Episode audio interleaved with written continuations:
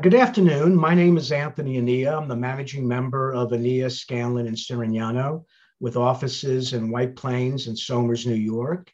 Uh, we are predominantly an elder law and wills trust and estates firm. Uh, we've been in business now almost 18 years in practice.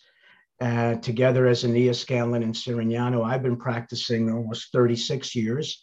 And I'm pleased to have today uh, as our speaker, as our, our, um, our guest, is Samantha Lyons, who is a member of Enea, Scanlon, and Sirignano. And Samantha is very, very experienced in the Medicaid application process and eligibility for Medicaid, whether it be Medicaid nursing home or Medicaid home care.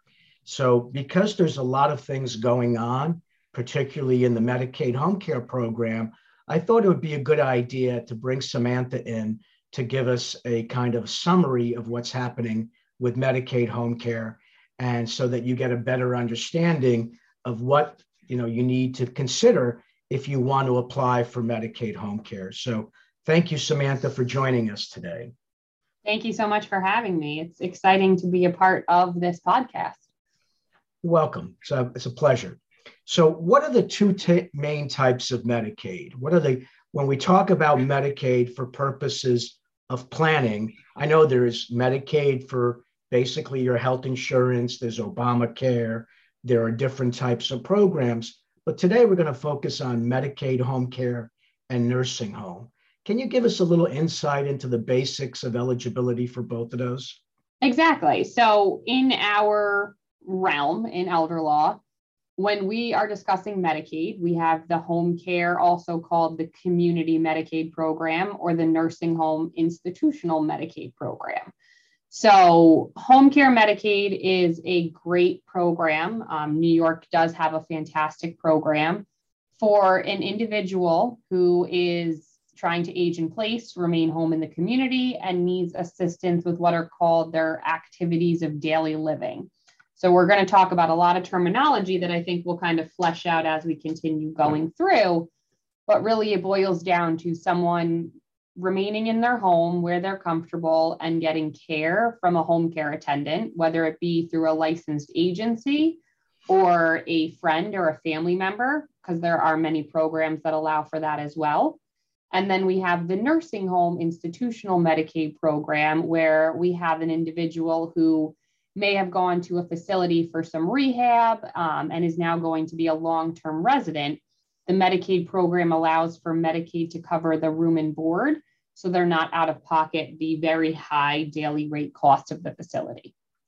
And both programs have a financial test. And in, in addition to being someone that's age mm-hmm. 65 or older and disabled uh, or disabled, there is a financial test for Medicaid. And uh, I believe if you're single, the amount of money, resources you're allowed to have is about $16,800. Is that correct?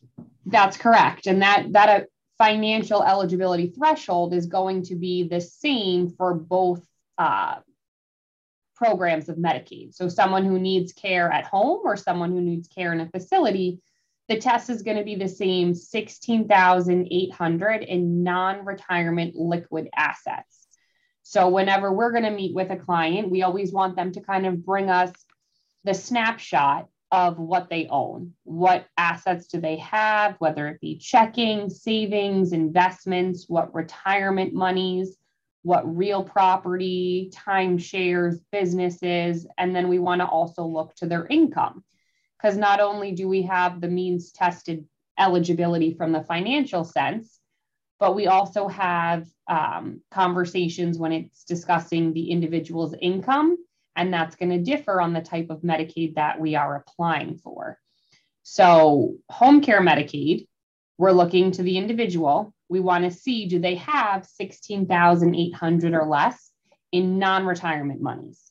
If they're above that threshold, then that's where we have the conversation with them about Medicaid planning whether we have a spouse and we're going to be transferring assets to the well, what's called community spouse, whether we're going to be doing what you've spoken on the podcast before, uh, Medicaid Asset Protection Trust. There's a lot of different mechanisms um, that you're the expert in in regards to getting someone eligible and allowing them to age in place and also protect some of their assets so they can, you know, live out in their home where they're comfortable. One of, one of the interesting things about Medicaid home care, community Medicaid, is that over the last 10 to 15 years, I would say that the majority of clients that we have would prefer to age in place than go into a facility. I think it Absolutely. was high, it was high before COVID, but after COVID, it's become even higher. People are really reluctant to go into a nursing home unless they absolutely have to. And again, at that point, it really may be just a decision of the family because the person can't stay at home anymore. And interestingly, right now for Medicaid home care, there is no look back period. Is that correct? Correct. So there's been, you know, a lot of buzz, a lot of talk about the implementation of this new look back period for home care Medicaid. So currently, an individual who has more than that 16,800 in the non-retirement liquid assets can transfer those surplus or excess monies to anyone, any individual to a Medicaid asset protection trust and not incur any penalty for their care, they become financially eligible the first of the following month. Currently, for nursing home Medicaid, we have what's called the five year look back period. So nothing is set to change for that, but it helps give some perspective as to what is forthcoming. And we're kind of waiting as to if this look back will ever be implemented, um, because it's it's been delayed due to the public health emergency. Um, Medicaid has not been able to implement really any change that's going to harm a recipient or an applicant and their eligibility. So, what is set to occur is an individual who applies for home care Medicaid would need to provide their and their spouse's accounts retroactive to October 1st of 2020. And it, it it's said to be a two and a half year look back period. So the cap um, to go back to the October 1st, 2020, I believe would be April of 2023. But as it has not yet been implemented, the talk now is that it's going to potentially go into effect in October. But if Of the public year. health of this year, of 2022, So perhaps as of October 1st of 2022, there'll be a 30 month look back period. However, if you transfer assets out of your name now, whether mm-hmm. it be to a child, to an irrevocable trust, you and your spouse can get Medicaid home care without any look back period, including, including the community self directed Medicaid program, where you can hire a family member except your spouse to be the caregiver. Exactly. So, you know, we've kind of been in this, you know, what we've called almost like a sweet spot of you or a loved one, a family member, a neighbor, you know, they've been, you've seen that they've maybe been in need of some extra hands or help, or you've contemplated whether the Medicaid program is right for you. Now is the time to implement the discussion and the application process because if this look back period does get implemented, let's call it October of 2022, if you're above that financial threshold, you're not going to be able to transfer assets. You're not going to be able to fund a Medicaid asset protection trust. And you're either private paying for the care, which is, you know, can be very expensive. Um, it's usually an hourly rate of anywhere from 30 to 45 an hour. Wow. Um, That's yeah, depending on some of the agencies, right? Because they're taking into account insurance, workers' compensation. Um, so not to deviate, but we we always have the conversation a lot with our clients when they're doing kind of what we'd call gray market or off the books home care. They have a friend or a neighbor coming in and is caring for them, and they're paying them off the books cash. It's cheaper, but there's always a lot of concern. So Well, the there's a lot of Medicaid potential, program- li- there's a potential liability. There's issues about Right. workers' compensation insurance. There's issues overtime. over time. So uh, we don't recommend gray market. I think it's very problematic. So exactly. let's talk but about that's well, just that's where the consumer directed program I think is a great option for those Right. individuals where you know they don't want to get involved with an agency that may cost a lot of it um, more money, they don't believe they're eligible for Medicaid, there is this consumer directed program that allows for the individual, if they have surplus monies, to transfer those monies to qualify and to get that individual that they've been maybe paying off the books to now be an independent contractor, essentially, of a licensed home care agency to get paid on the books. Um, and it really is a great tool that the New York Medicaid program offers for a lot of our clients who may have already had someone helping them. Um, and now we're also taking away the liability issues and legitimizing that arrangement. So let's talk a little bit about the client, the kind of person that would need Medicaid home care and would be eligible for Medicaid home care. Okay, so the person that we are, so the financial eligibility, right, is the 16,800, but we need to look at them as a whole and do they qualify for the need of assistance in the community. So, what are called activities of daily living or ADLs walking, toileting, grooming, dressing, meal preparation, kind of looking to a day in the life of the individual or the client and what it is that they may need assistance with. So, May 16th, so I think that's what a week from today, we're seeing substantial changes to the evaluation process and how Medicaid is now going to formulate what's called your care plan and how they're going to make you an offer of what you are to receive to be paid for by Medicaid.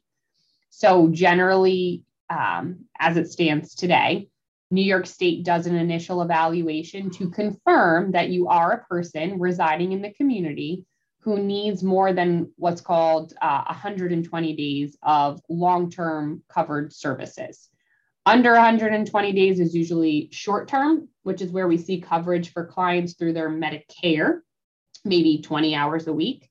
If someone is going to need more than the 120 days of long term care, they are eligible for the Medicaid program to aid them and assist them with those activities of daily living. So it's a person that has physical needs. So Correct. let's say, for example, I have dementia but I can bathe myself, dress myself, feed myself. Would I be able to get Medicaid home care?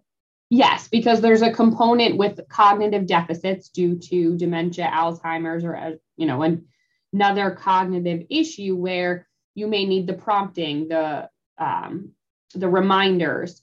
You may be able to physically dress yourself, but you need someone there to assist you in maybe laying the clothes out, maybe doing the buttons and telling you it's time to shower and do the proper reminding that maybe a family member is unable to do. Um, it is difficult when we have a client who maybe is very physical, able to do everything, but due to um, dementia or Alzheimer's, can't be alone there's a concern of them wandering or being left alone at night. There are a lot of tools that we then utilize to advocate and help prep for these evaluations that Medicaid will do because it's very hard to obtain 24 7 live in if a person is more physically able, because Medicaid doesn't essentially what they would call babysit. Um, so there's other programs and there's other appeals and medical letters that we can get from doctors to get involved when there's more of a concern of someone being safe in the community due to cognitive issues and not necessarily physical, but they definitely would still be eligible and qualify. So, one of the big changes that's coming up is now we're going into, for purposes of evaluating the applicant, we're going into this what's called an independent assessor review process. Yes. Just give us a little bit of a, a summary of what that's going to mean for our clients and how it's even mm-hmm. more important now than when they're applying that they have the advice and guidance of an attorney through this process. Of course. So the biggest I'd say misconception is that, you know, you get approved for Medicaid and that your care is going to start. Right? We went through the whole application process, you're financially eligible, you got a 20-page packet in the mail you now need to affirmatively take the step um, to make the first call to what's called New York Medicaid Choice or Maximus. So that was currently a step now. It's going to stay the same as of May 16th when these changes come in. New York State is going to set up two different evaluations. One is called the initial assessment, and then the second is the clinical appointment. The initial assessment confirms you're on Medicaid, gets all the information. The most important one is going to be this clinical appointment where a either a doctor, a nurse practitioner, a physician's assistant is going to do a clinical examination to not only determine how much care is recommended, but that you can safely reside in the community receiving care. If an individual is going to need or be recommended to have more than 12 hours of care, they then need to go to a third step, which is what's going to be called the Indep- Independent Review Panel or the IRP. So we have all the paperwork of the steps of how this is going to play out, but it hasn't yet been implemented. So there's talks of it streamlining the process, but it's a little concerning and alarming to me because the evaluation process itself right now is inundated, it's backlogged, and it's supposed to be objective, but it's based on one individual, whether evaluating your family member or loved one via Zoom or in person. You'll still have the choice. And they're going to look at a day in the life and see well can this family member loved one remain safe in the community um, and how much care do we feel is appropriate for them so one of the things they're going to look at is stability to be is that person individually stable enough to remain at home? Correct. They're going to look to see is the person self-directing or do they need someone else to you know if there's more a cognitive issue to remind them and prompt them? And the way it works today up until next week is that you have the evaluation just to determine you are a person who needs either the cognitive prompting reminding cognitive or physical assistance and then you're evaluated by what's called the managed long-term care provider or the mltc the MLTC is going to determine how much care. So there wasn't necessarily this hyper focus on the evaluator saying, we don't feel that you can reasonably stay at home. Do we have clients who, you know, we have a conversation on how to phrase things on an evaluation, how to make sure you focus on and emphasize the needs for assistance? Absolutely. But I think the concern in the elder law community right now is New York State is the one doing all of these evaluations. Are we going to start seeing them come back with their um, outcome letters or offers that people are not safely and appropriately able to remain in their community? So, if that determination is made, is there an ability to appeal that decision and say, we disagree? This person can remain at home safely if they have the care. Yes, they so there will be a full, you know, due process, appeals, fair hearings, and kind of the similar steps you can take now if you want to appeal the amount of hours that Medicaid were to present to you. Um, but it's going to be interesting to see how it all plays out starting next week. So we really don't know how these assessments are going to go and what kind of position New York State's going to take. I do think it's troubling that this is now all in the hands of New York Medicaid Choice, which is also known as Maximus. And they have this full control, and there's really just one entity, and it's an entity that's in hmm. contract with the state of New York. So, what incentive do they have to err on the side of giving the applicant more hours? Uh, I don't see they having any incentive to do that.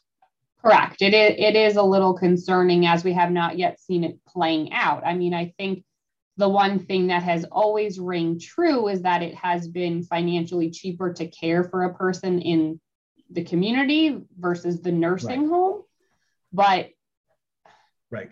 So if if Medicaid keeps somebody at home, they're basically we're still having a what we call a per capita cost for the individual and the capitated rate is still something like five to six thousand dollars a month.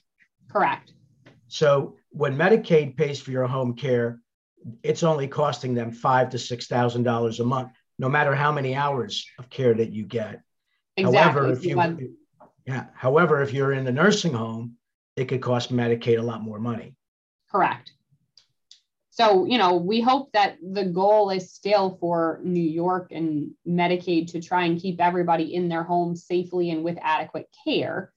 It's just also you you throw in now the extra layer of if someone needs live in, so more than the 12 hours, they now need to go to a third round with this independent review panel to again have a full review of the case to make sure that there's, you know, adequate safety for this person to be in the community.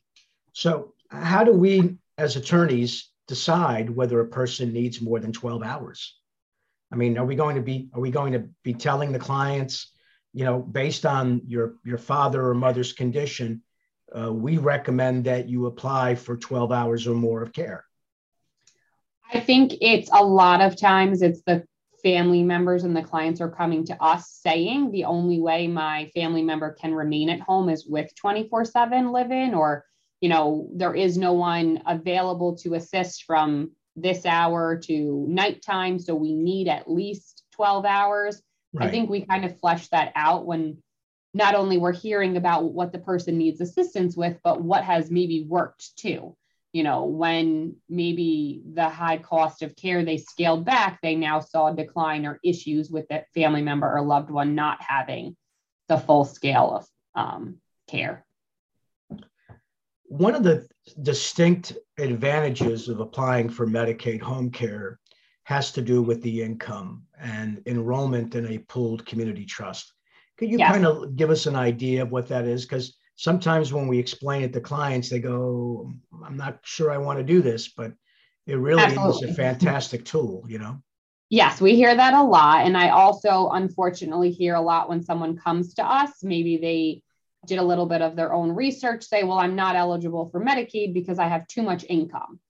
So the income threshold for an individual in the community is $954. So Medicaid is going to look to all of your forms of income, Social Security, pension, required distributions, and you'll still receive all of that income. That's not going to change but the income you have that is in excess of $954, so it's called your surplus or your spend down, you either pay to Medicaid to supplement the cost of care, or you enroll in what's called a pooled income community trust. So the pooled income trust is basically a charity that's going to get your surplus monies and hold it in what we would call a sub account you're then going to send any all bills for your benefit to be paid from this new, let's call it bank account, sub account you have with a new bookkeeper, such as this pooled trust. And it actually works out very well. It, you know, takes, I'd say, a month or two. It's a balancing act for our clients to see, okay, I'm not retaining all of my Social Security in my hands in my, let's call it Chase account but I'm still able to keep all of my income so that I can stay at home. Medicaid's covering care. I can pay all of my household bills, my credit card bills, my clothing, groceries. Really, you know, they won't pay for alcohol, tobacco, and firearms. And you can't pay for, you know, a third party. So we can't take cash out to gift to other people. But it it absolutely is a fantastic tool for someone to protect all of the income less this very small maintenance fee that the pooled trust will charge, with the alternative being paying that surplus to Medicaid. Right. In essence, a client can keep and use all of their income for their care if they're getting community Medicaid, with the exception of anywhere from 100 to $200, which is the administrative fee that the charity will charge depending on your surplus income. So yeah. it's a great tool. And in fact, not only are you getting your bills paid out of your income, you're picking up a bookkeeper because the charity yep. is paying the bill. Yeah. So once, right. Once someone I think sees the logistics and speaks to the, you know, representatives at the charities that we work with, they it's it's much easier to talk about it in the real numbers of the person's income and their bills to discuss okay you know the credit card bill just send it monthly and they're going to pay it as opposed to you paying it out of your account but you're still going to retain and be able to use your income and now medicaid's covering for the care that you know you're not spending all of your savings and income on? Uh, uh, you know, the Medicaid home care program in New York, I think, is probably one of the best in the country. I don't know too much about the California program, but every other program for states in the Northeast, they really, there's no comparison as to the quality of the program. Again, obviously, the taxpayers of the state of New York are paying for it, uh, especially during this period where there's no look back period, you know? Correct. So, I mean, right now, people, there's no punishment for giving away assets. However, as soon as October 1st rolls around, assuming that the, the, the, the COVID pandemic crisis emergency is removed, then mm-hmm. people who give away assets are going to face the penalty of 30 months if they want to apply for Medicaid home care. And I think that's fair. I think that's the way the system should work you know, both for nursing home and home care, if you give assets away, there's a penalty. That really forces the, the, the senior to do the planning. No matter how you cut it, no matter whether you're talking about Medicaid home care or Medicaid nursing home, the one thing that's a constant is if you're proactive and if you do advanced planning, you're going to be able to protect your assets. If you do no advanced planning, then you possibly could lose significant amounts of your assets. And depending on whether you have a power of attorney that is sufficiently broad, you know, you, you may even lose more than 50% of your assets. It yes, all depends. Yeah.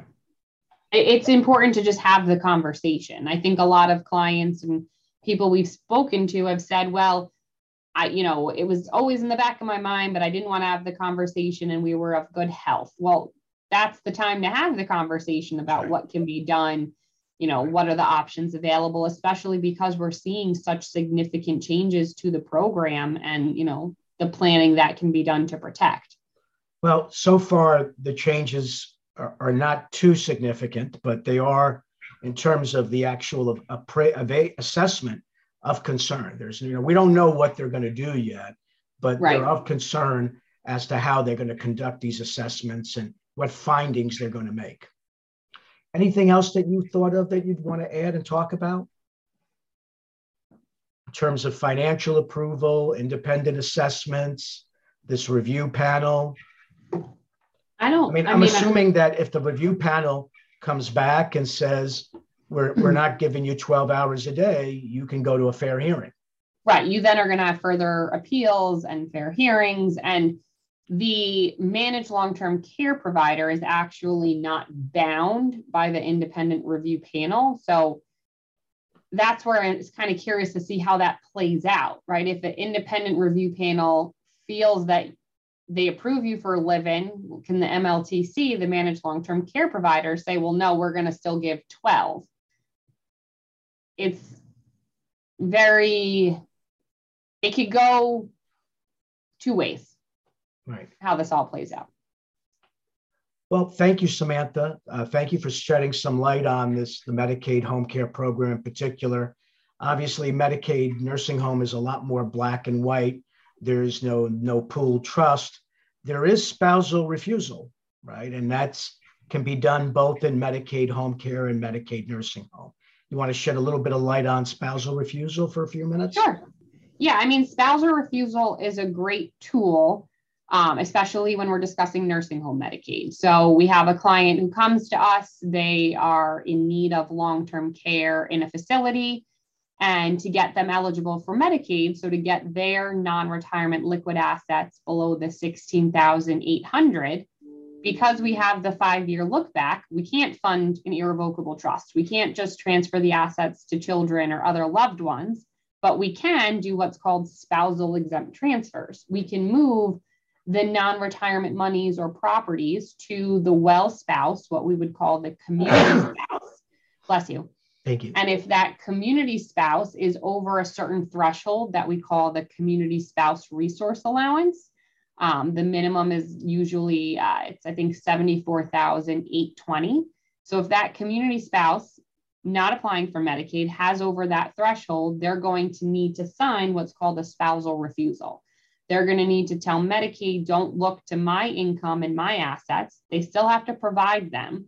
So that's just, I'd say, a big misconception when we discuss spousal refusal. Medicaid still needs to see all of the well community spouses' bank account statements and income, well, but they're not going to count it. Yeah, because Medicaid, Medicaid views a husband and wife as one economic unit. Right. So, so that if you're married, look, you're considered right. as one economic unit. Yeah. That five year look back period for nursing home Medicaid is going to look for any transfers of assets that the applicant and the applicant's spouse made to issue a penalty period. But spouses can transfer amongst each other. So all the money can come out of sick spouse and go to the well spouse. The well spouse signs the spousal refusal as long as now the one applying is below the 16,800 and there was no other gifting in the past 5 years, they're going to be financially approved and Medicaid's going to cover the full room and board at their facility. Um, the caveat to spousal refusal is it allows Medicaid to go after and recoup for what was paid out for the cost of the care of that sick spouse in the facility. So clients will say, well, why would I want to do this? Why would I put myself in a position for Medicaid to quote unquote come after me? Well, if you don't do anything and you private pay, you're looking at sixteen to twenty thousand dollars a month in the facility. If you do Medicaid and you do spousal refusal, it's Medicaid reaching out and contacting you to recoup on that. What we discussed was the capitated Medicaid rate. So in some facilities, you know, it's maybe 7,500 a month to 8,000 that is then the conversation that Medicaid would seek to recoup on that maybe 50% less than what you would definitely hey. guaranteed private pay shows you do nothing. And yeah. spousal refusal, I mean, it's not every application we put in with a spousal refusal, Medicaid doesn't then come seek out that refusing spouse. Right. There's no guarantee um, that Medicaid correct. will pursue the claim. It's their and, right to do so. Right. It's their right to do so. And if the choice is between spending $20,000 a month or knowing that Medicaid can come after you for 7500 a month, I think you're always going to pick the $7,500 a month. Absolutely. So, yeah, when husband and wife have done no planning and one spouse needs to go into the nursing home, generally that's the time that we do a nursing home application with spousal refusal. Yes, exactly. Well, this whole process of getting Medicaid has evolved over the last 30 years. I mean, the Medicaid program today is not the Medicaid program I remember 35 years ago. But you know, with there's things that are better about it, and there's things that are worse about it. Obviously, the five-year look back is a lot worse than the three-year look back that we used to have many years ago. So, yeah. Well, again, thank you, Samantha. Thank you for joining us on this yeah, episode of Talking Seniors, and uh, hopefully we'll have you back on soon to tell us about how Medicaid is conducting these independent assessment reviews and see how we're doing in terms of these review panels. So yes, maybe in six months we'll to a year, we'll have we'll follow up on that. Thank Sounds you very great. much and have a great Thank afternoon. You. Thank you.